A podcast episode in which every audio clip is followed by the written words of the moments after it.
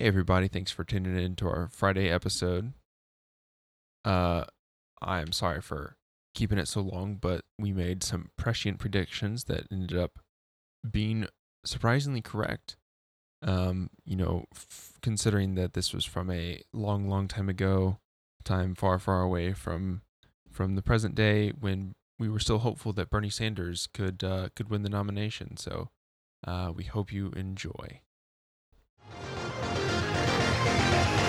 Psychic Dolphin Garage.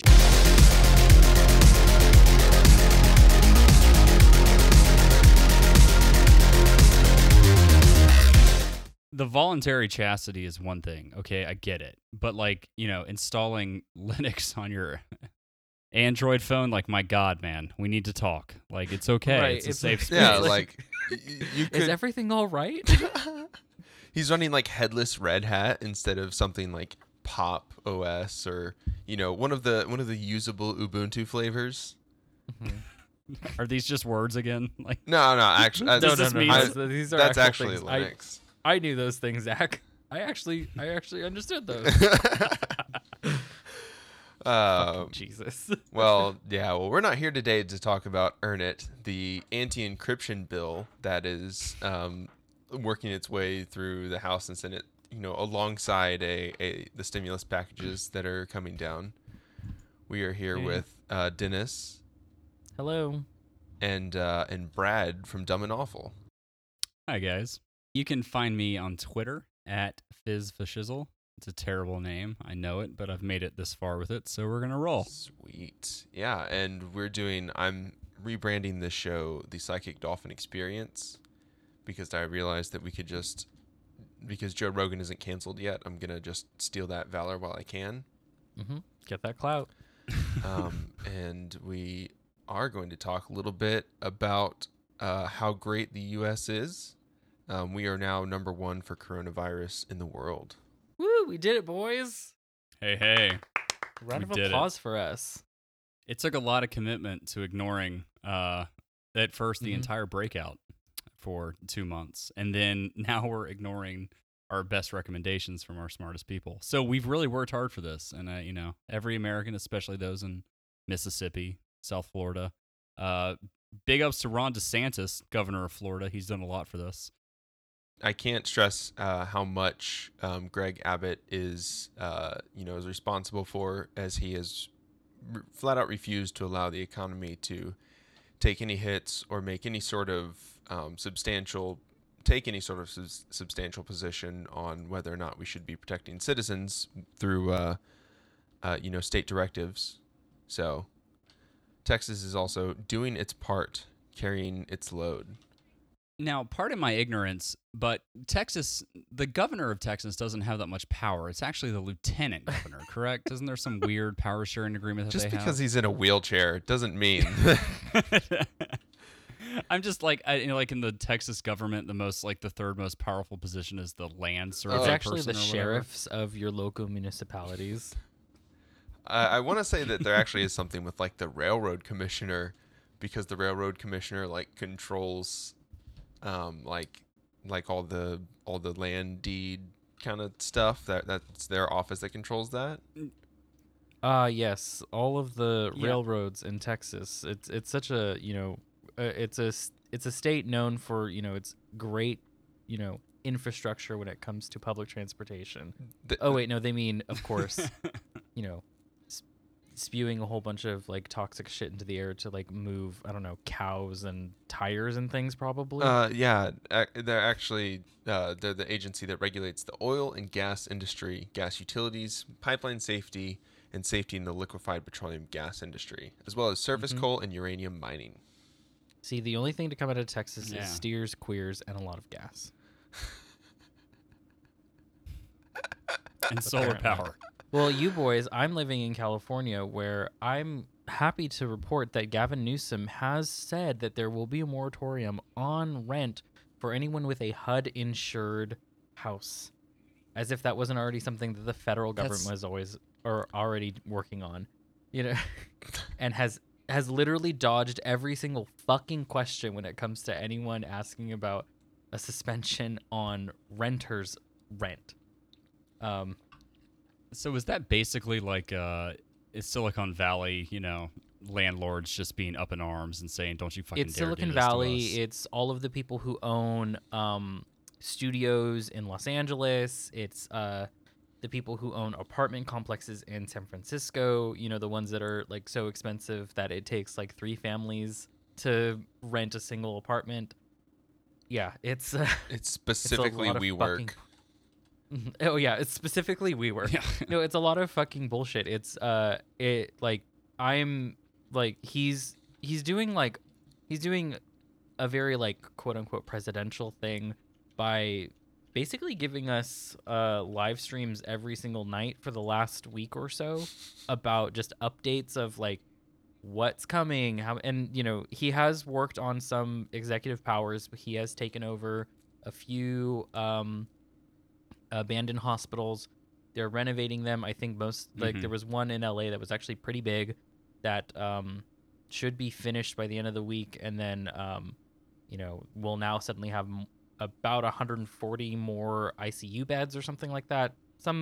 It's a very good thing, seeing as we have such a huge population. But and then of course, like, the entire state is on lockdown. We can't really go out and do anything. Right. I mean, we're allowed to go for walks, and that's about it. But he keeps on neglecting telling people like what's going to happen to renters with their rent, and is also saying like, hey, if you're looking for a job, right now's the right time. Go be a temp worker at a supermarket. And that's Amazon. The thing is like our supermarkets are hiring like crazy. It's like not a great thing. But that's yeah, Gavin Newsom certainly has dropped the ball. I think everyone in power has kind of proven that. So yeah, way to go, boys. We're number one. Yeah. In ineptitude too. How many Amazon warehouses in California have like positive coronavirus cases? I haven't actually checked. I thought that the one that was positive was in New York, actually, because that one was like not only like huge, it's also overcrowded. But I could be wrong about that. I don't know. I don't know what the official number is, but they all have. It can, and coronavirus can last apparently up to 8 hours on cardboard. Wow, wonderful, nice, and like 72 on stainless steel. Yeah, that's like. Stainless steel can last a while. Someone was joking that you'd have to make like all your surfaces copper, like because copper would just kill it right away. But that would not be like, you know, financial. I mean, I know that copper. Correct me if I'm wrong. Copper does have antimicrobial properties to it, but it's not gonna be like I sneeze on it and it turns into water, not to like, you know, spit with viruses in it. I mean, copper's pretty powerful. Like, don't eat it. Colloidal copper. You know. I mean, I do build, like, little pyramids out of copper and put them around my head so I can, like, connect to higher beings, but that's just me. I heard it was silver, too. Yeah. Silver. No, that's werewolves, Zach. Oh, well. So, silver does have, actually, antimicrobial properties. Because of its charge, it's very good at, you know, killing little microscopic dudes that are susceptible at like a subatomic level to things like that. We also use something called silvadine. It's like a something you put over wounds to help them heal and keep it clean and so sterile. So what you're telling me like that. Is that I can no I I'm can not no take no colloidal no, silver no, and I'll be fine. Don't no. So taking colloidal silver in too high doses will lead to something called agrirism. Oh God, I'm not saying that right. Anyway, it'll literally turn you blue. My pastor told me it was fine. Well, I mean, there you go. He was shortly after he told me this, he was bitten by a snake and died, but he said I would be fine. I would like to think those two things were unrelated. You go into those churches where the pastors like just like drape the rattlesnakes over themselves, and they're like, the Lord is going to protect me. I'm a revivalist with the snake charming pastors. Snake handling churches of Appalachia. Interesting. Yeah, okay. I was gonna say that's like that's an Appalachia. Yeah, that's sort of. That's me. Oh yeah, I've seen those. Thank God I was raised Catholic. I actually was too. So obviously I don't believe in God or anything. We do normal stuff. Yeah, you know, like that's why I'm drinking. Pass the cup around. Yeah, pass the cup around, and you know, God, I believe that they've actually suspended that at the moment. Like the Pope has said that, like, okay, no more wine. It only took a couple thousand deaths in Italy for them to go, you know, maybe we could suspend that. But hey, well, you know, the head of the Catholic Church in Italy, it's in the Holy See that has one confirmed case of COVID-19. I just checked. That's because they locked everyone else in the crypts with all their Nazi art and gold. Yeah, and then just dead coronavirus victims. You know, it's amazing that coronavirus. Catholic Church came out and said, "You do not need to come to mass to seek forgiveness. You don't need a priest. You can just pray at home." So you know what? Martin Luther was about 1,500 years ahead of his time right there. Whenever the hell that happened, I don't. Somebody in like Lutheran history is gonna put me down and tell me I got my dates wrong there. But joke's on you. I don't give a shit. I'm still a Catholic. See, at the other end of the spectrum, like all of the like Protestant offshoots. You know, we now have the Baptist megachurches here in Houston. You know, Joel Osteen, and those still haven't shut down. Or at least they hadn't until the city shut them down.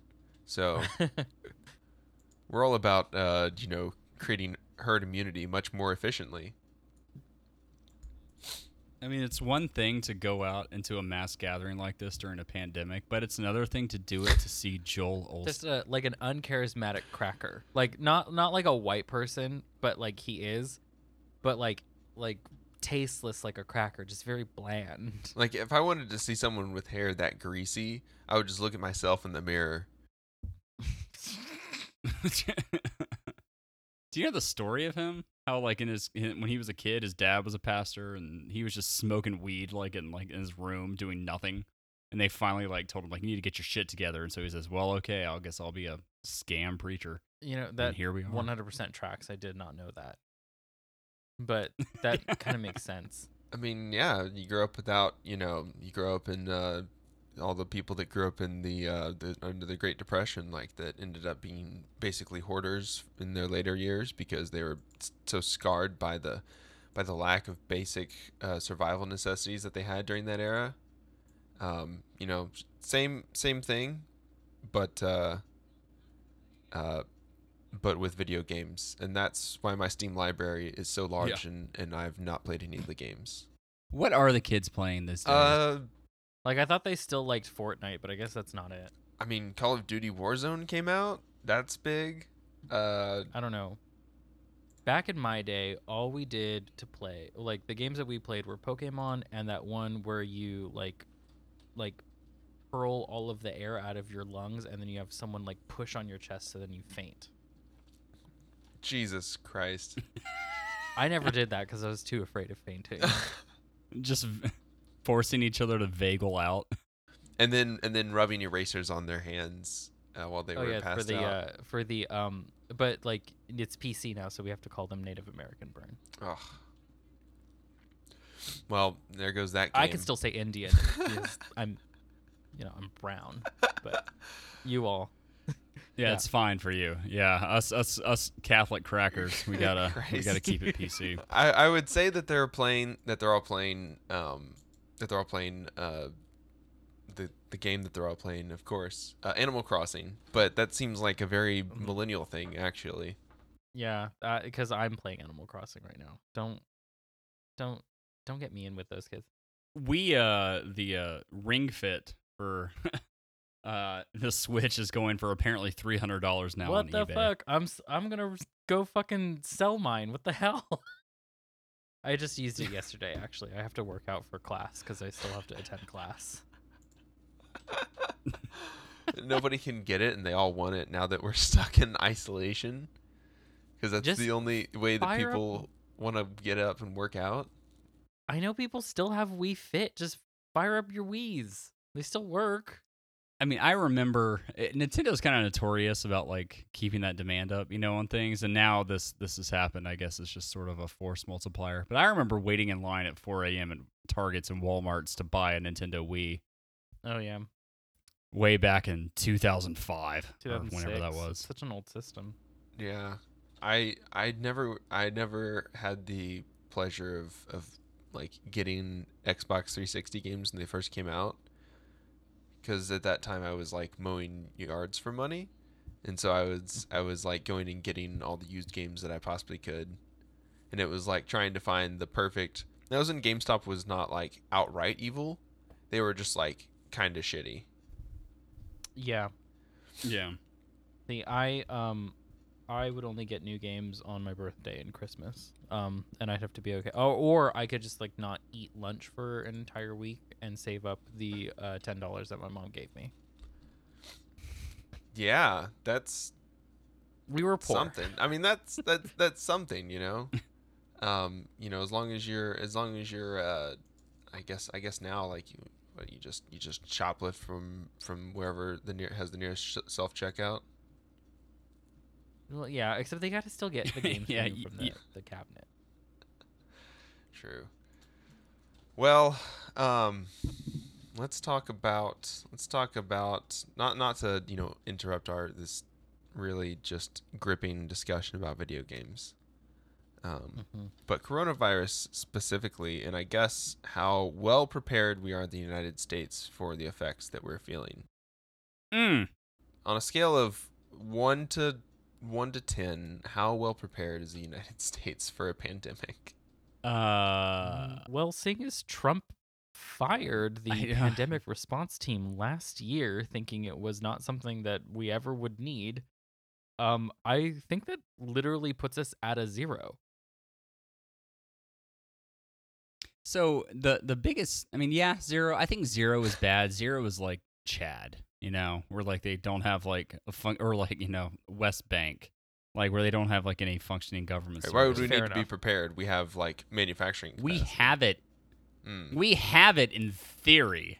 Like we could do it, but like we needed this to have happened. Right. I mean, here's the difference though. Is like, so I'm over here in California, and Zach, you're over in Texas, and then Brad, I'm not sure where you are. I'm in Tennessee. Fuck me. God. So my infrastructure here in California is like much better. Like I probably did have coronavirus because late last year I got a flu shot, so I know that I wouldn't have gotten the flu, but I was still getting flu-like symptoms late February, early March, and I, you know, it was a very bad cold, kind of bad flu, missed a few days of work and school, and then I came out of it fine. But, you know, I also had, like, insurance. I have, California has a public health insurance option that makes literally everything free for me, Calcare, as long as I,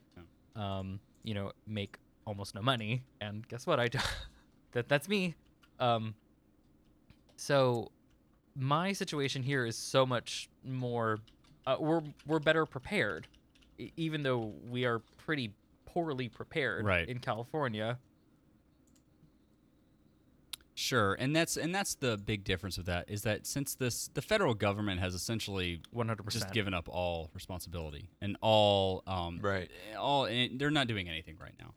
They're coming out with recommendations and things of that nature. Well, and like the city of Houston, we didn't do a shelter in place. We did a stay at home, work safe, you know, declaration, guidance, suggestion. Strongly worded letter, an oration. Literally, the judge. I tried to watch the live broadcast of the judge giving the speech, and it was like 15 minutes in, and she hadn't said anything at all. And I'm like, what are you trying to say? Just say what you mean. Just you need like two sentences to say what you mean. Yeah, I think it was even. Like, I don't know if this was been, like, factually reported or not, but the Trump administration apparently knew how bad this would be and kind of played it down because it would hurt his reelection, even though Trump is doing very well against literally every candidate except for maybe Bernie Sanders. Well, you know, it's so that's a couple of things. And my favorite thing about this, the one thing that Trump has cared about more than anything else is satisfying the vape voters. And so apparently, and it's amazing, like, how one track he is with us. So, like, the Washington Post reported in January, they were trying to tell him about this corona, you know, the COVID-19 in Wuhan, China. And he was like, okay, fine. What about the vapors? How do we get them back? Trump is sitting in his office. Look, I know that we took some missteps. And we thought that we were going to ban vaping, but that is the core group according to Facebook's algorithm.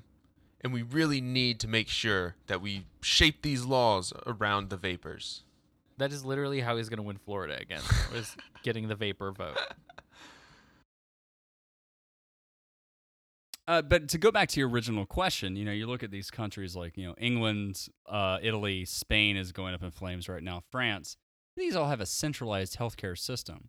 And I'm not going to, you know, obviously I'm not going to defend the U.S. system. I don't want to get onto this, but they're all working together, right? They're pooling their resources. Well, except for Czechoslovakia. Yeah, Czechoslovakia just being very Slav about it and just, you know, taking whatever they want. But like, you know, in the States, we have states competing against each other for the PPE, for respirators. They're trying to outbid one another. And Trump even made a joke about it. I think it was DeWine or Cuomo said, yeah, we're losing bids to the government. It's too expensive. And Trump's just like, yeah, we probably gave him a better price, you know. And so, like, that's completely in the pay. Like, there's no way to predict how that's going to happen. What's going to happen with mm-hmm. that? I mean, and then on the opposite side of the coin, you have to look at very scary communist nations, Cuba and Vietnam. Cuba, I'm looking at the CDC report right now, has only had one new outbreak, and they in total only had four. Actually, no, they have zero new outbreaks, only one death, or they had a total of 48 total cases. And Vietnam, even though it was very close to the epicenter comparatively, has basically... mitigated the entire disease. Can't really find their numbers right here on the CDC, but I've been following Luna Oi. She's a communist YouTuber in Vietnam, and her partner American Johnson, who does non-compete, and they're talking about how not only did Vietnam like right away try to contain the spread of the coronavirus, but they also were like they did shelter in place and had the government distribute food and supplies to people. And now, because everything is mostly contained, lives can go back to mostly normal. But they're like suggesting that people like try not to go out too much, wash their hands, and like wear masks and things. You know, because they're pretty much at the tail end of this thing, or like nearing the end of this for themselves. Like, they were able to do it so quickly because they cared for everyone. Who knew that this would actually work out so well? Yeah, well, and there's not just one thing that has made responses around the globe better. There's a multitude of things, all of which the U.S. has failed at. And, you know, not the least of which is, as Brad mentioned, you know, publicly controlled healthcare systems, manufacturing capability, testing capability, response to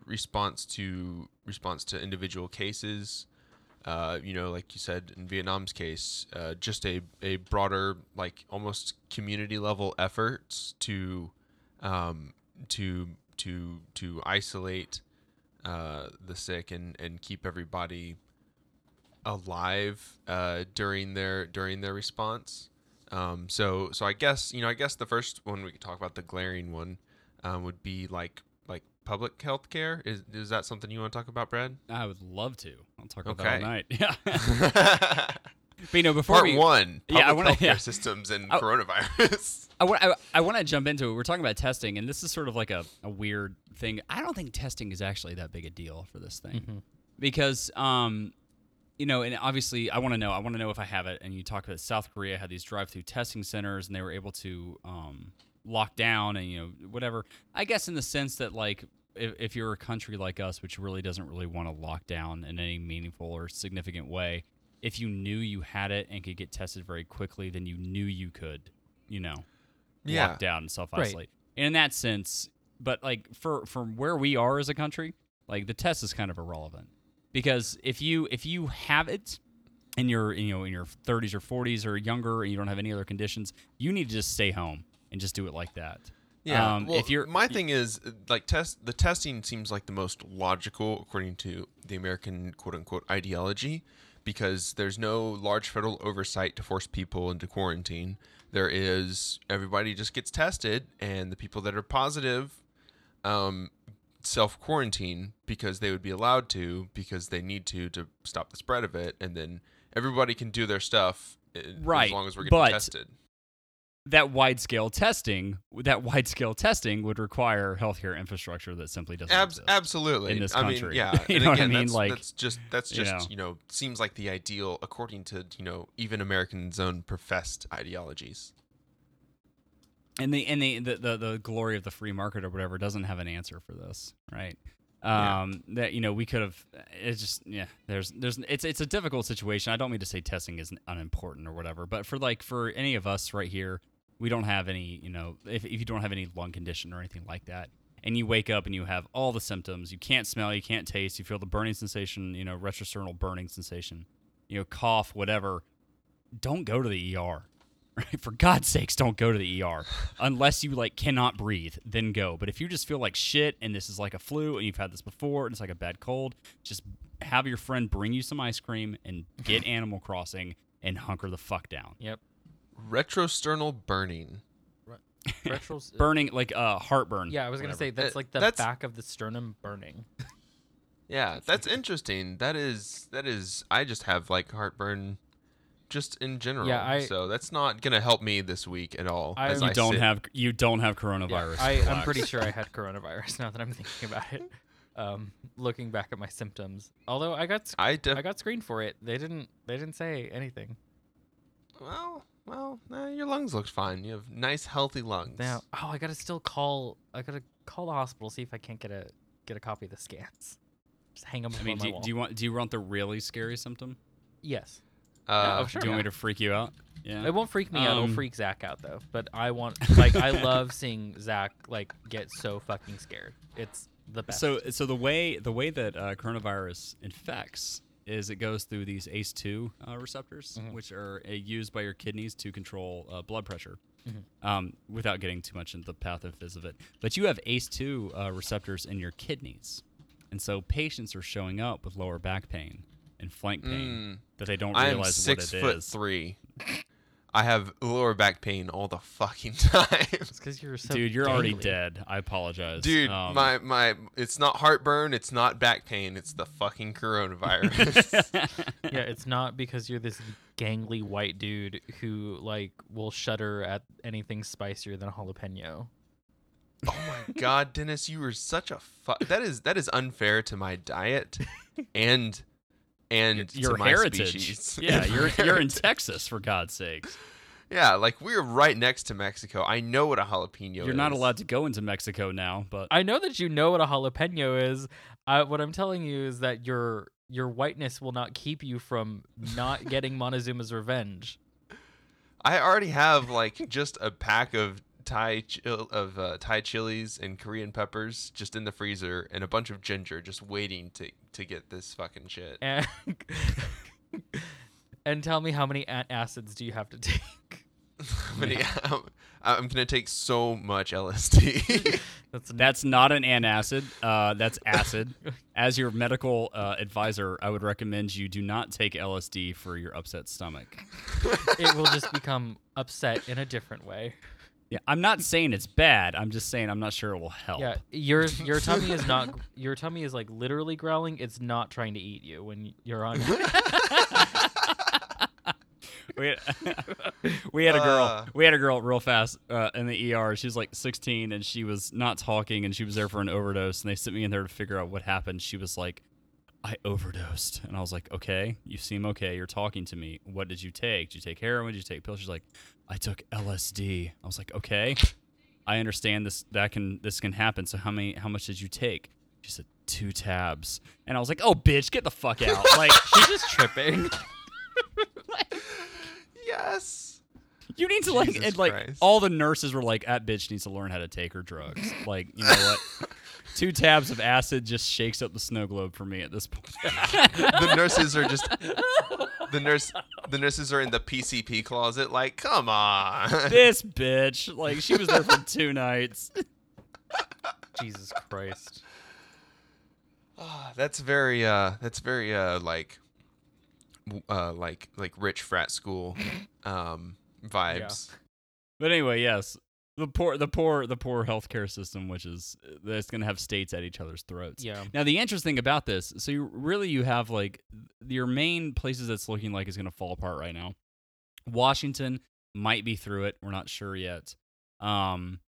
New York is obviously going to be like the number 3 place in the world for coronavirus, like versus countries here in the next couple of days if it's not already. Mm-hmm. Louisiana is going to be horrific, and Florida is going to be horrific. Now, mm-hmm. you know, God, Florida's already fucked. Well, Florida but like, is Florida has always. Money. Florida has money, right? Yeah. You know, and it's going to be bad. It's going to be a shit show. It's Florida. Nothing ever works well. But you know, compared to Louisiana has no infrastructure, like for anything.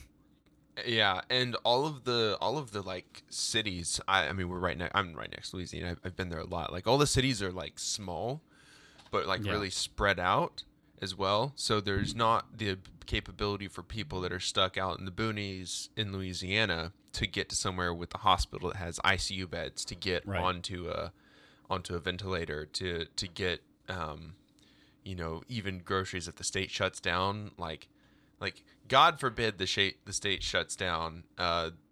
Their road system is already so fucking bad, but if there's just nobody moving anything around that state, you know. Yeah. I mean, and the other thing about Louisiana is you have to think about, like, not all states are the same. You're looking at, like, pre-existing conditions is what we call them. And you think about a state like Louisiana, everybody smokes, everyone's diabetic, everyone has heart problems. These are, you know, for a relatively healthy person, they get coronavirus, they have enough what's called biologic reserve, right? Just basically, like, strength to survive the illness. When you have all of these people, like in Louisiana, who are all smokers, they can't breathe, they're on dialysis, you know, yada, yada, yada, whatever, they get this. It's just going to be a fucking disaster. Yep. Mm-hmm. God, all that Cajun cooking is good for your soul, but not the rest of your body. No, not for those Louisiana. Yeah, Louisiana had to have the head coach for LSU come out and give an announcement about the dangers of this because they don't trust their government at all there in that state. I mean, I wouldn't either. Their governor is an absolute fuck. I mean, all of their city infrastructure. I lived in New Orleans for like 6 months, and I worked there, working with the city stuff, doing construction, and all of the like city officials and city worker people are very like middle upper class white people that would definitely not believe that like the social infrastructure is complete dog shit and is actually hurting people. Right, because they don't see, you know, they're in where's the nice suburb of New Orleans? What is it called again? Garden City, I think, is like the main area of New Orleans. Yeah, the people that didn't get flooded, essentially, and they're completely oblivious to it. Like, they get to go to, Tulane, I guess, is where the really nice hospital is in New Orleans.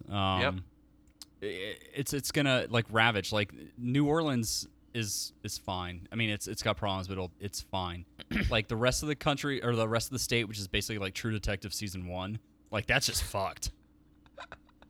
Oh, boy. Yeah. God. Like, maybe Shreveport will be okay, maybe Baton Rouge will be fine, but, like, you know, wherever in North Louisiana is not going to do very well. Right, the parts where, you know, they have completely gotten rid of all public schools and they're now charter schools, those are probably going to be hit pretty hard. You know, my I live in a state that is leads the country in closing rural hospitals, right? Ooh, they're cool. Just closing all the rural hospitals in Tennessee. Oh, because, like, people don't live there?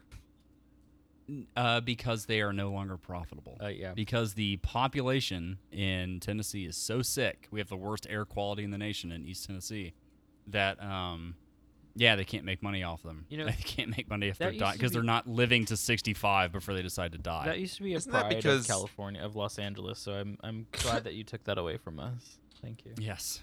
Isn't that because Kentucky just like has a bunch of giant fans and it put all of its manufacturing capacity like right on the Tennessee-Kentucky border and just blows everything over into Tennessee?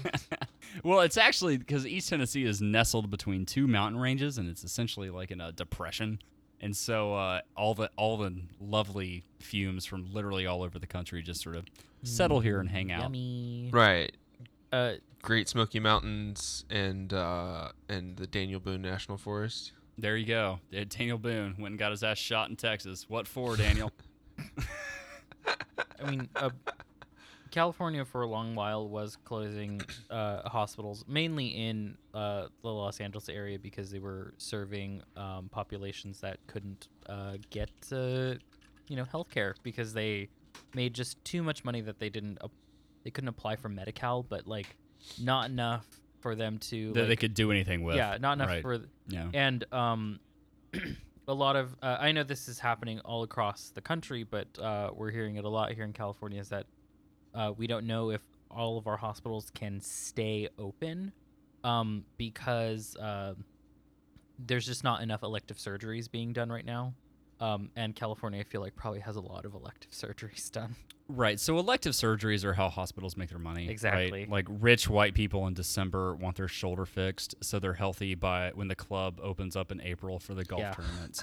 Right. And if you ever see someone talk about rationing or waiting in line for a healthcare, like a health procedure, and they had to like wait for months, it is fucking always a shoulder procedure. Right. Every single time it is a slap tear or a rotator cuff. So this is these fucking assholes want it timed perfectly so they're healthy for the club regalia or whatever in April. So this is every single time. This is why California, the government has said that it can, the California government has said that it could commandeer any hospitals if necessary, is because, so we're doing a pseudo nationalization, I guess, nation-statelization of hospitals. I mean, our governor keeps referring to us as a nation state, and I know that's not incorrect, but it sounds very weird and separatist. I mean, I'm all for it. Yeah, get me in. Yeah, there are 50 different approaches to stopping and or treating the coronavirus in the U.S. currently, and one of them is getting rid of California. Yeah. That would cut the numbers down substantially from a national standpoint. I mean, but then the country would become bankrupt because we give you all so much more money than we ever get back. You're welcome for all the movies. I'm just kidding. But no, like what's weird though is like, so I have a roommate who works at a medical facility. He works at an ophthalmologist. And currently, they're no longer seeing new patients if the surgery that they need is elective. But that also includes things like cataract surgery. And to say that like things like not like, yeah, a rotator cuff to make sure that you have like full rotation, fine. But like you can live. But I would say that your quality of life is probably a little hampered if you can't see very well or at all because of your cataracts. So it's very weird now, how we... So sure. So right. When we talk about like elective surgery, and this is sort of indicates how serious it's becoming. Are you going to die from this right now? Exactly. Yes or no? If no, move to, late. We'll get back to this, whatever. Get in line. Right. Cataract surgery is actually... pretty straightforward, and once you get to the point where you're gonna have surgery for it, it sucks now, but like it's probably not gonna get worse if we wait 6 months. Like it's gonna be the same surgery, right? But that's a testament to how bad it's gotten, because we need the beds and we need the equipment essentially. Yeah. If you go under for surgery, depending on what the surgery is, you are going to be ventilated, right? You are going to be intubated, and all these things. I'm not sure for orthopedic surgery if you have to be ventilated for a bunch of those. I apologize, but that's equipment that's needed. Yeah, totally. Recovery beds that are needed for people that are. Well, I mean, recovery beds or whatever. You can put anybody in a bed in a hall and it's a recovery bed. Yeah. You know, that's fine. It's more the people that know how to run ventilators, the equipment itself, and just the manpower really. Yeah. I guess kind of flipping into the equipment. Have you seen any of those the organizations? There's one that I saw. It's like 3D printer people that are looking to print a bunch of parts collectively to help produce more ventilators, essentially. Right. Well, they weren't producing. The story I saw wasn't they were producing ventilators. There was a tube, like a. There was one in Italy. Yeah, that was the one I was reading where they figured out there was like a connection piece or something like that, and for it only lasted for like two. It didn't last very long, but it was better than not having one, right? Which is fine. As far as 3D printing and actually ventilator, that's completely unreasonable. Well, there is something I found on Reddit. It's there's actually a website for this organization. It's called Project Open Air. It's projectopenair.org. It doesn't have a lot on here, but I was reading about it. There is certainly basically boosts the supply chain with whatever is like super expensive, similar to the parts that they're manufacturing in Italy. I mean, the hardest to make. I could see that, but like the actual machine itself, like no, absolutely not. Those are very complex machines.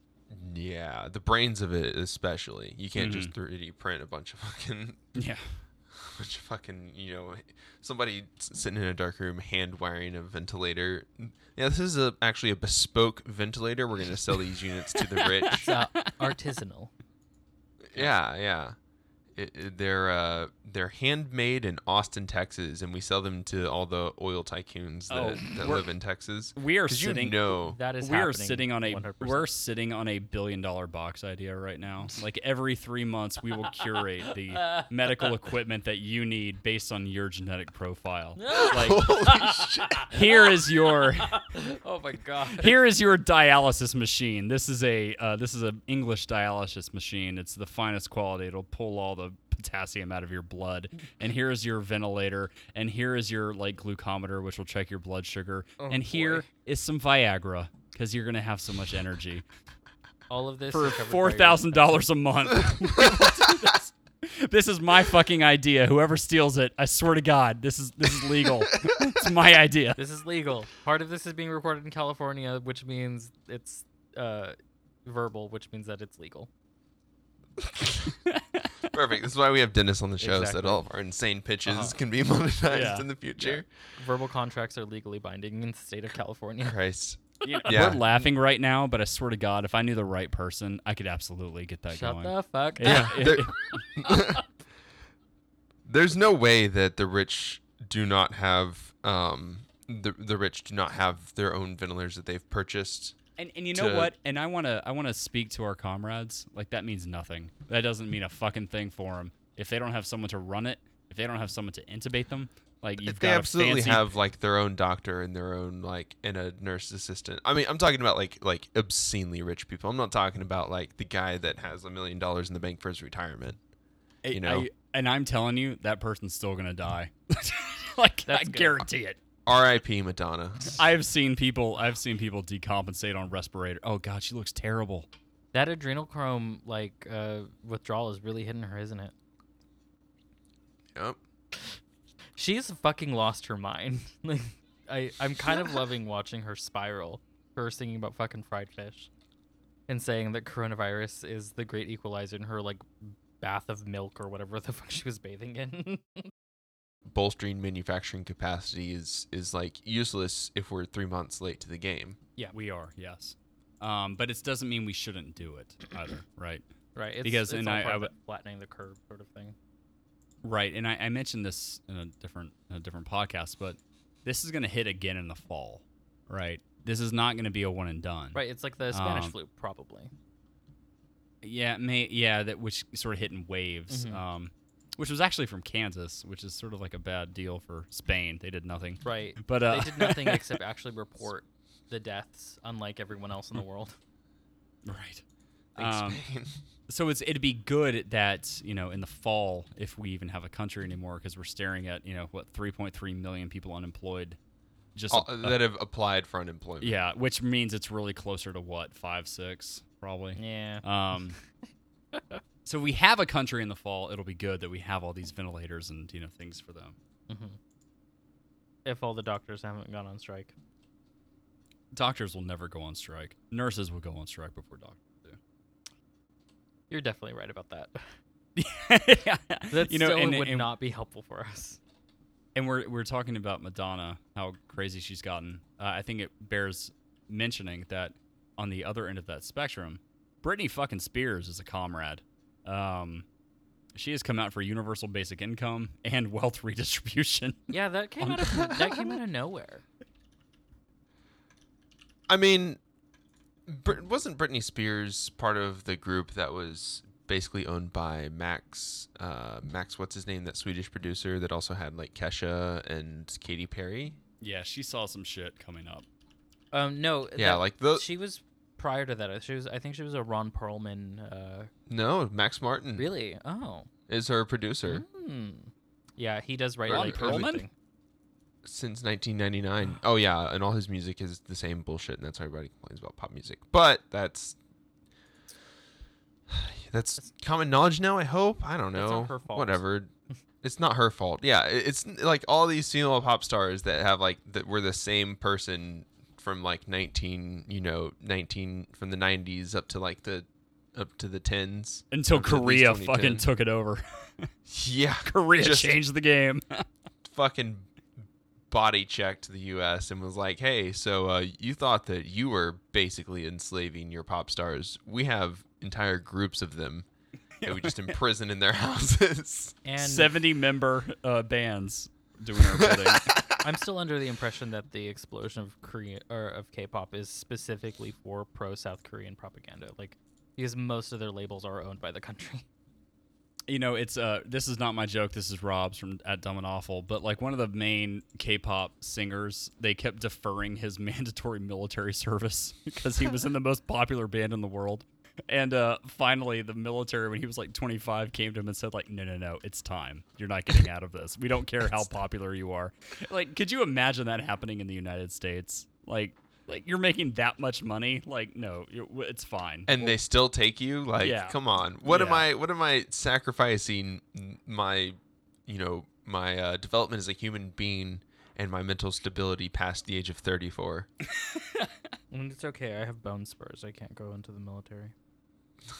But you can be elected president, so congratulations. There you go. I could also be only 1 pound over being obese, mysteriously. Yeah, just one. Wow. That's that. No, that is talent. Mm-hmm. That man definitely has coronavirus. No, I don't think he does. He's been out a lot. There's no justice in the world. He looks really sick though. He looks sick all the time because he's on speed essentially. Yeah. Fair enough. But I mean. He couldn't do the press conference that he did yesterday if he had corona. Now yeah. Bolsonaro down in fucking Brazil, dude. That dude's dead yet? Oh god, he's a dead man walking. No, he for sure does have coronavirus. I keep seeing pictures of him. He looks like he already looks like shit, just like, of course, but he looks worse and worse every time. Mm-hmm. Like his eyes are bugging out and stuff. The real interesting one is Biden didn't do an appearance for 5 days and then looked like he'd had a stroke. I have. He had a second aneurysm. I have a little bit of a theory about that, and this is just kind of based off of a bunch of other people's theories kind of melded into one, is that I think the Biden campaign was really hoping that it all would just blow over in a week because he's not like whatever like go-go juice that they injected on into him for the debate with Bernie clearly like ran out. It was like only good for that day, and all they could muster up was an intern putting a thumbs up on a live video. What a chip. And like he's very well aware that he is deteriorating. He's made it very obvious. Wasn't it in Washington Post? He said that he's hoping to pick a VP that will be able to take the presidency almost immediately or something. That's a misquote. Yeah. Like, I saw that. Yeah. But like, of course, like every VP is considered that, but you don't say that. You say that part quiet. Like you don't say that out loud. Yeah. No. In a world where the coronavirus isn't absolutely ravaging the entire earth and people aren't, are just dying. Biden saying, I want a VP that's like ready to take the reins. On that I don't day have to two, I need a VP ready for day three. First 100 him days, saying that. Bucket. Yeah, him saying that is like, almost a joke. And most definitely like speaking to old people where he's like, yeah, no, I need somebody that's capable to be my secondhand man. Not, not somebody that's woman, super young. Pardon you. Ooh, listen. You can't say it out loud, Dennis. He wants control. Yeah, no, I don't understand how he just let that happen for so long and continue on. His entire team is just, the entire DNC is just incompetent to the nth degree. It's from a medical standpoint, something's happened. Like he wasn't doing great before, right? I mean, he wasn't doing great up to this point or a week ago or whatever. Something is dramatically different. I mean, I don't even think it takes like a medical professional to see that he's deteriorated a lot, substantially over the last week. It just Bernie has only gotten like, stronger. Yeah, I mean, it only takes someone who's ever seen their grandparent like become like sedentary and like lose their mind to dementia to notice that like something pretty bad is happening to Biden. Somebody said that Biden's got that shiny skin thing now that, like, old people about to die have. And I was like, oh, fuck, you're right. That is a thing he has. And, like, every single nursing home has a story of, like, there's a cat that'll go to the room where the person's about to die. Like, every single nursing home has a story. I keep waiting for these, like, live streams of Biden for a cat just to jump up on the podium with him. He's like, I don't even have a cat. Like the bird that landed on Bernie's podium. Yeah, but except that it's a cat here to herald his doom and death. Jesus Christ. Like, you really have to give Bernie a lot of props for his ability to his plans are solid, and what he did, I just got the campaign email a few hours ago. I was reading through it. He said that he's unhappy with the bills that were able to get through, but he was able to put in some legislation in there that would help out people. He and other people, not just him. Of course, he would never say that he alone would have done something. But I'm really hoping that he and Rashida Tlaib continue to push harder in the next couple of days when it comes to protections for further protections for the unemployed and the soon to be many more unemployed, and then the people like lacking insurance. Well, as of right now, the Senate is on a 2-week break, so yeah. Oh yeah, thanks, Rand Paul. Thank you. Well, Rand's like in isolation right now with coronavirus. I honestly hope that man fucking dies. Like not. That was a joke. That was a joke. That was a joke. In Minecraft to coronavirus. There are very few people that I wish would log onto a PvP Minecraft server. Rand Paul is one of them.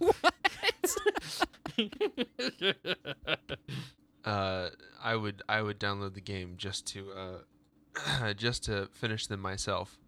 In Minecraft. In the PvP Minecraft server. So for our listeners that don't know, last year Rand Paul, or 2 years ago, I can't remember when it was tackled off his riding lawnmower by his neighbor, who is a very successful dentist, and speared into the ground so hard that it punctured his lung. The dentist did not get in trouble for this because the cops showed up and realized who was involved, and everyone decided they needed to take a step back and let this settle out.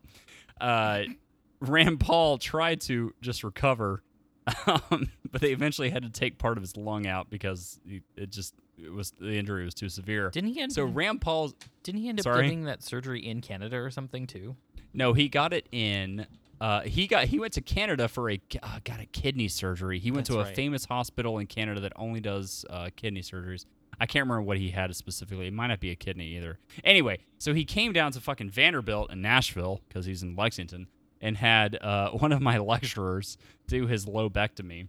And now, so Rand is working with 80% lung capacity on his best day, and now he has coronavirus. So, you know what, Rand? Just go forth. You love to hear it. Make your peace with God. You hate to see it. I mean, here's the thing. The Spanish flu killed the Spanish king, so who's to say that coronavirus can't kill a senator? It can't kill Rand Paul, our king. It totally can.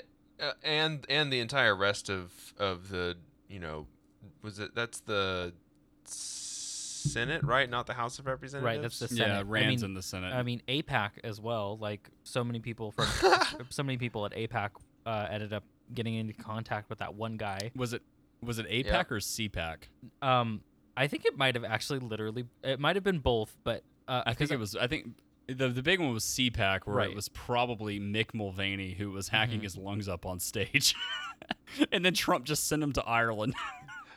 Oh boy, all these old people just don't know how to cough. Cough into your elbow. They don't know how to. They think carrying around a handkerchief is still a good idea. I swear it's all because they're from the South too, and that's a thing. Hey now. It's an antiquated Southern thing. Yeah, it's a cute old Southern man who has a breast pocket, and he pulls it out and he coughs, and there was oh, look at that guy, and then he goes on about race science, and you're like, oh Jesus. And then God. He dies of consumption, and then he gets tuberculosis, and dies in Asheville like a dog. God.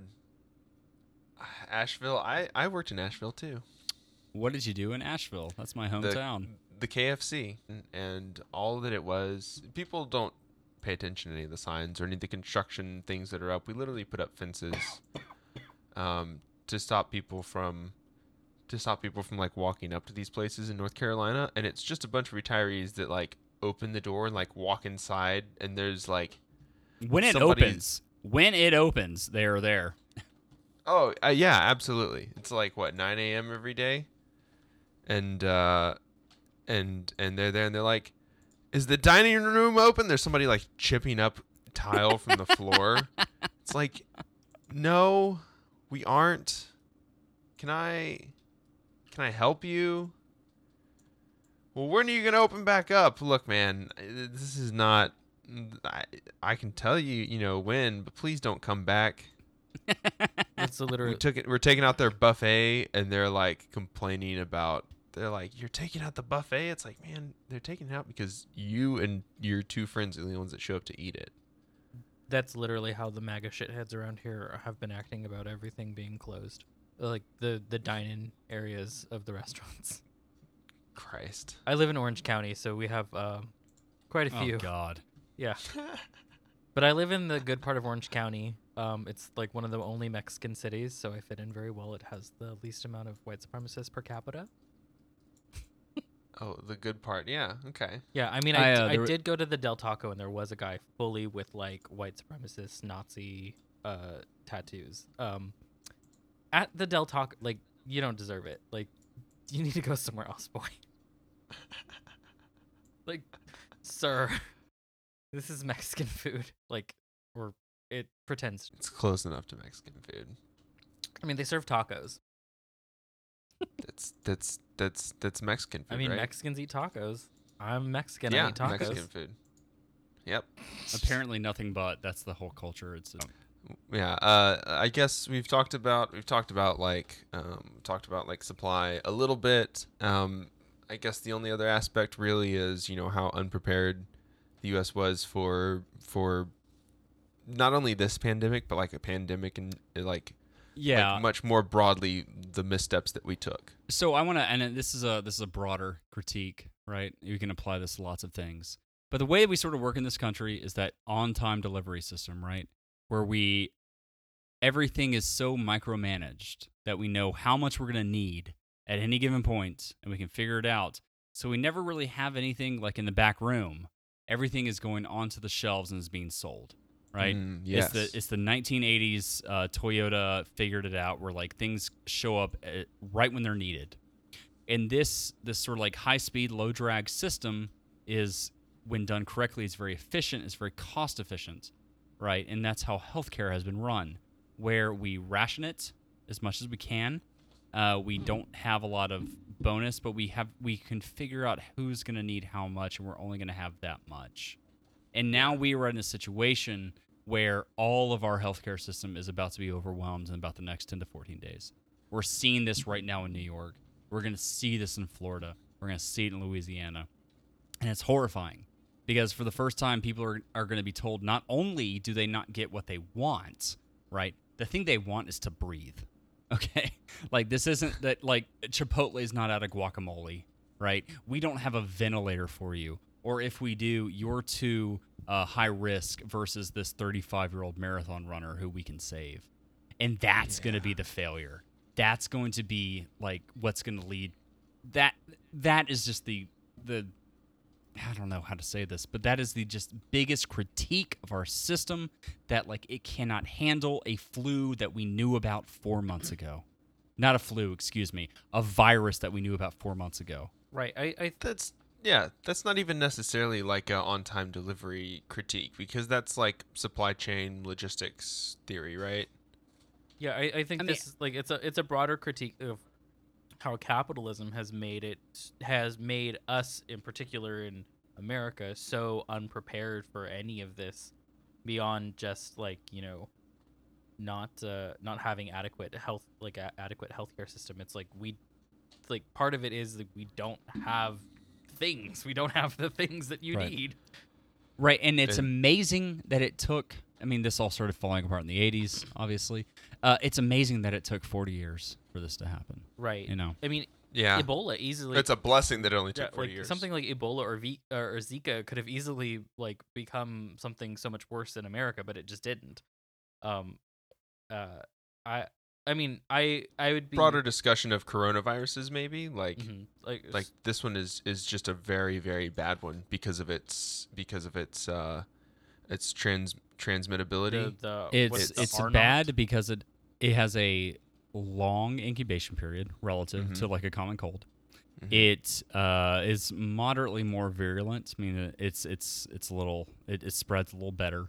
But the longer you have it and you don't know you have it, you're going to be spreading it more, right? Which is why it's so deadly. And it doesn't help that we live in a country that has also a lot of anti-intellectualism for like, you know, eggheads have kind of ruined a lot of shit and are a bunch of like shitty liberals, but like they're not incorrect when it comes to vaccinations.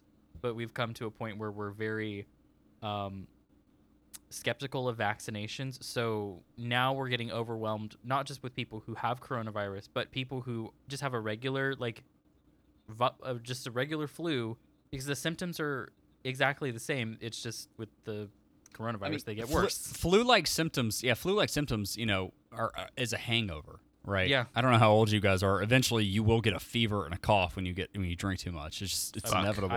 I'm well beyond that age. Don't you worry. You know when baseball players miss a start with flu-like symptoms, they're just hungover. Yeah. Like that's what it is. When your teacher misses on a Monday in high school, it's hangover. It's or like hangover. Movie days. Right. Is that why employers don't believe that you have like the flu? Exactly. I mean, what the fuck? They just think you're hungover. Like, have you never had this hangover yet, where like you spike a fever and you want to die? I mean, I've never like, I don't take my own temperature whenever I'm hungover, because I would rather die than like get out of bed and touch things. You poor baby. You just don't know yet. Yeah. But but I haven't had a bad hangover in a long time. Like I'm like beyond hangovers at this point, because my tolerance is like high enough. Wait, have you turned 30 yet? No. Oh 26. God. Oh God. So, no. Oh, you haven't even had the 27-year-old hangover. So okay, no. When you turn 27, you will magically. It's incredible. Talk to anybody about this. The night they turn 27 is the worst hangover of their life. They have no idea what happened. You don't know what you're walking into. You might not survive it. I apologize in advance. please just drink Gatorade. We talked about this. I'm drinking Sprite. It's 27. It's a magical number. I don't understand it. I want to do a double blindsided study on this. I don't think I would get that approved.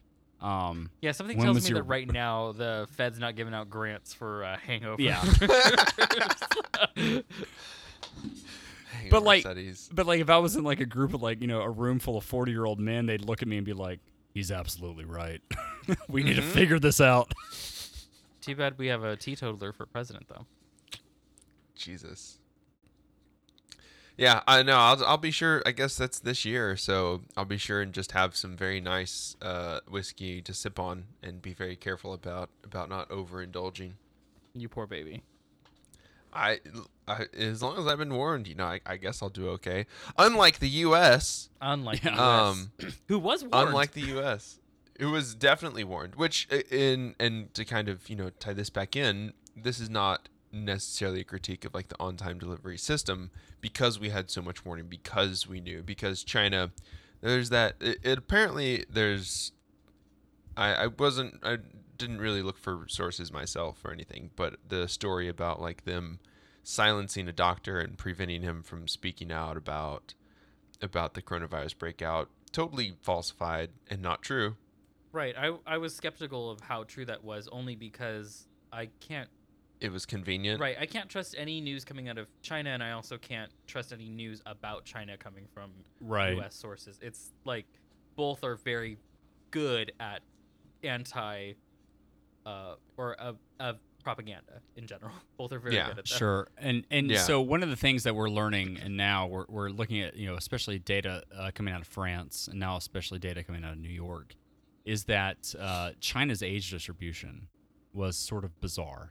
Right, they didn't affect the youth at all. In France, they were horrified because it's affecting the youth a lot, and in New York, we're seeing this as well. So China did something. Now we don't know, right? And we're sitting here. Anyone that would be accused of criticizing China's reporting of disease, we can't say shit in America. We're intentionally not testing anyone. Yeah, to keep our numbers low. Trump said flat out he wasn't going to let a cruise ship disembark because it would increase the numbers. He just said it, right there in an interview. Yeah, in front of God and every fucking voter on the face of this godforsaken country. And apparently 49% of people looked at that and said, yeah, that's what I want as president, right there. Oh, yeah, he's got me in the fall. And it speaking of shitty reporting, it's only because the mainstream media is terrible at reporting exactly what Sanders has been doing for the past week and a half when it comes to addressing these things. He's very much willing to have the next debate, even though the DNC and Biden are trying their damnedest to not have that happen, because they don't want to show that Biden is absolutely unprepared for this sort of thing, where Sanders would be, and that would get onto a much larger scale, and people would see that in comparison to Trump and not Biden in comparison. Yeah, right. It's laughable what they're trying to do. Yeah, I've had to work the past week because we were moving out of our old office and warehouse, and the rent for that ends at the end of this month. So I've had to work the last 2 weeks to get out of there. So we're kind of isolated. We're just going back and forth between the storage unit and the other place. But I'm got my Purell on my belt loop. I'm wearing gloves. I'm trying to wash my hands a lot, because not only do I not want this, but I have, an immunocompromised younger sister. Mm. I have grandparents that are in the city that I want to be able to still, take groceries to, because I know we're going to be shut down. Right. And a lot of the time, I've been wearing masks going to the grocery store for the past 2 weeks, and people laugh at you because in their minds, it's not that serious. They don't realize how serious it is. You just don't live near a place where there's a bunch of weebs. Absolutely. But not only do they not think it's serious, you can tell how serious people think it is based on what they're doing to prepare. And, who's all right, I'm going to start, stockpiling some food in the freezer in case, we can't go grocery shopping, in case I can't leave the house. The only politician who is acting like this is as serious as it is has been Bernie Sanders. And, like, yeah, I mean, obviously, the rest of the squad as well. Like, yeah, AOC. Well, yeah. Ayanna Presley is currently being tested for coronavirus. She has flu-like symptoms. She needs to. Maybe she's just hungover. Yeah, maybe she just partied too hard. But I mean, jeez. I would be trying to drink away my sorrows if my the candidate that I backed has showed absolutely no leadership skills at all. You know, and that's the worst thing about this, and you know. One of the reasons Trump's approval ratings are, you know, relatively high, not to governors, which is uplifting, because people generally approve of their leaders during times of crisis. But the Democrats have no counter right now because they can't put Biden out there. Right? Yeah, they're without a foil. Sure, he was busy converting his his library / recreation room into a TV studio. It's a green screen. It's so obvious. And now the fucking, and it should come out, and I'm not saying it shouldn't because obviously I'm not going to vote for Joe Biden. Fuck him. But now he has a rape scandal on top of everything else about to come out. I mean, it's great fucking job, DNC. Par for the fucking course. I saw absolutely par for the course. I saw a tweet the other day that was very illuminating, and I keep it in mind. I cannot remember who tweeted it, but I did retweet it. But they had said that after Super Tuesday they had lost a lot of hope when it came to Sanders' campaign, and they were thinking that the only thing that could really do something to sort of put a fire under the Sanders campaign would be a complete economic collapse. But when is that going to happen? And then, literally the one man who is Sanders prepared to has Sanders ever dealt with something like this as a leader? No, but has he showed the capacity that he knows how to address the public to keep them from being afraid, but also knows how to, work with other politicians in order to get these things done? He has done both of those things, I think, very admirably. And we can praise Sanders all we want. Of course, there's many things flawed with this this candidate, but his capacity to show leadership in this time of need is gone beyond the pale. And unfortunately, the mainstream media keeps downplaying it as if it's not happening, and it's right. It's dangerous at this point. We need a leader who can deal with this. There's never been a leader who's dealt with anything like this, right? 2008 was not dealt with. It was just the AIDS crisis was not dealt with. Absolutely not. It still has not been dealt with. No, did I make an AIDS joke or a 2008 joke? I can't even tell. No, but, AIDS has been dealt with pretty successfully, actually. But 2008, the can was just kicked down the road. And it's, you mean yeah. Yeah, and we are here, and we are doing the goddamn same thing. In 2008, we called it quantitative easing. Now we're just calling it, just get all the money you want. It's fine. It's fucked. We're all fucked. It's fine. Totally. I mean, the numbers aren't real, so at the end of the day, it doesn't matter. It especially doesn't matter to us, and more importantly, whatever the line does, it doesn't matter to us because we don't have capital invested in companies through a pyramid scheme that is based on prospective. It's just gambling odds. Mm-hmm. Yeah. And you're betting on the company that the government is going to bail out, which happens to be Boeing, apparently. Well, they do make all of those really nice bombs and planes that drop bombs. Yeah. And, I mean, I'm sure, they have some money in the medical field, but, it's not gonna be enough. It's not gonna save us. Brad, do you have just a quick, what was the answer? What was the tipping point? Where, or is there a pinpoint? At what point did we begin to fuck up our response to this? Or was there just at no point did we ever have any good response? We passed up the point of no return January. Yeah, that's basically the answer. There has never at any point been a coordinated federal response to this. before we are where we are. And it feels bizarre because it's difficult to explain to people like how like this is just going to like grow exponentially and get worse and worse and worse every day.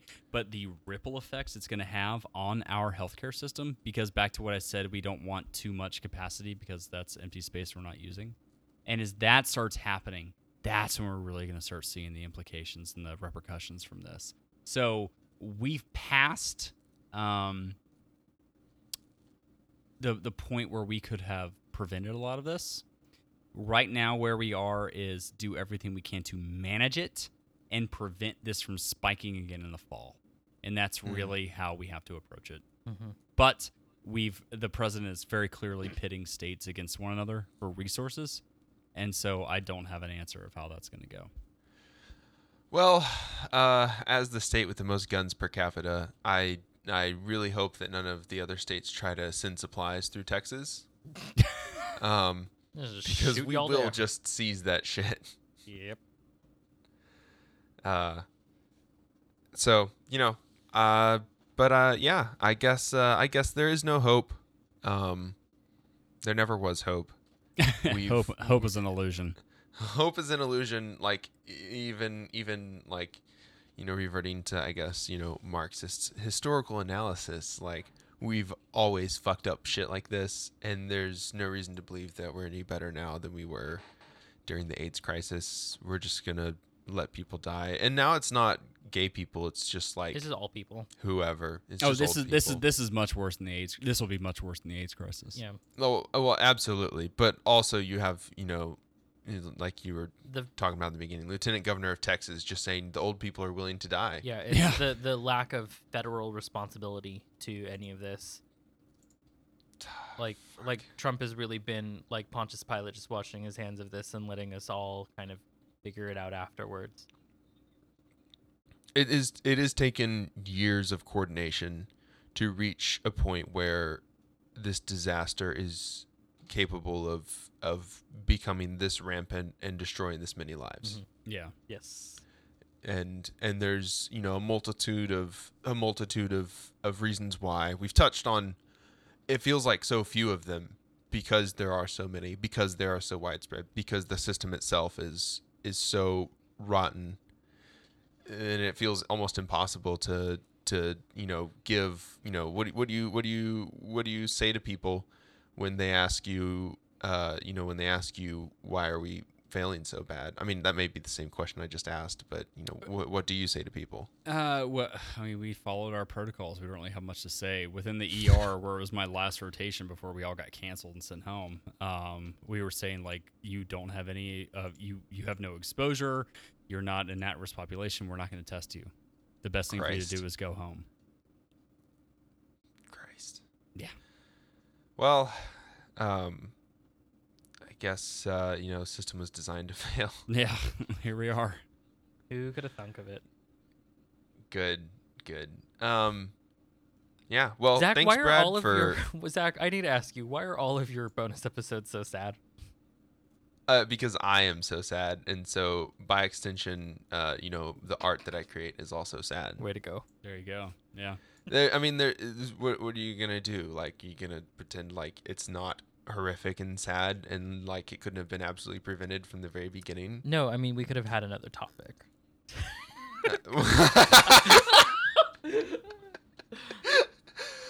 Because the world is sad and nobody understands exactly how bad it is, or else they'd be reacting correctly. And they'd be afraid. Hope. Yeah, we hope. We hope.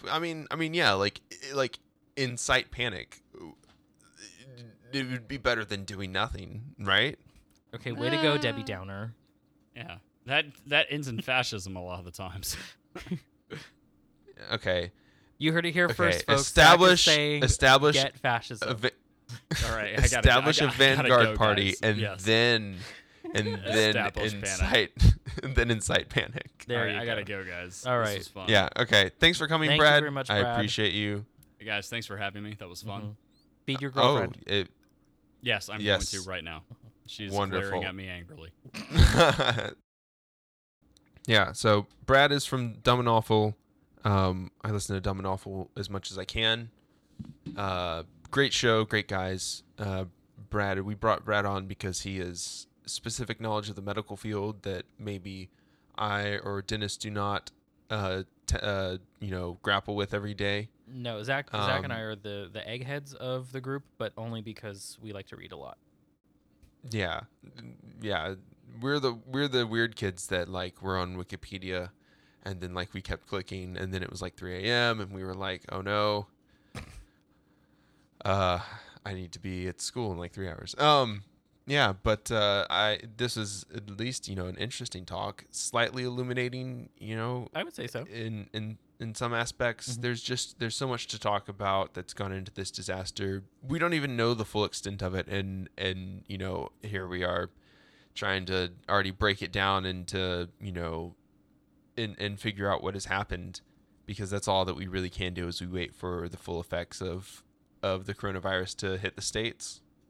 Right, and I think, as much as I did make fun of you at the end for being kind of doom and gloom, I think this having a realistic aspect of, or I should say having a realistic outlook of what the reality is a good thing. It's not like, of course, it's frightening and it's scary, and but you can at least prepare yourself for the potential, and just stay home. Just stay home if you can. Wash your hands. Yeah. There's no like where I was going with my mask story was, it may seem like you're overreacting to other people around you, to yourself even sometimes. Sometimes I feel like I'm overreacting. I'm like, why am I wearing a mask and gloves in public? Like, I'm not around. I don't live around enough weebs for it to seem normal. But it. If I don't end up catching the coronavirus, then it worked. And what's important is that it worked, and if it worked, then it wasn't an overreaction. It was enough to prevent the transmission of the disease. Right. Just being cautious. Yeah, exactly. And there's nothing more precious than, your life or the life of your loved ones. Mm-hmm. And so we know that be cautious. Yeah, we know that our listeners are actually far more active and then either Zach, Bo, Kelton, or myself. So we know that you lead active lives, and we know that you probably are going a little stir crazy if you do have shelter in place orders. But just listen to us.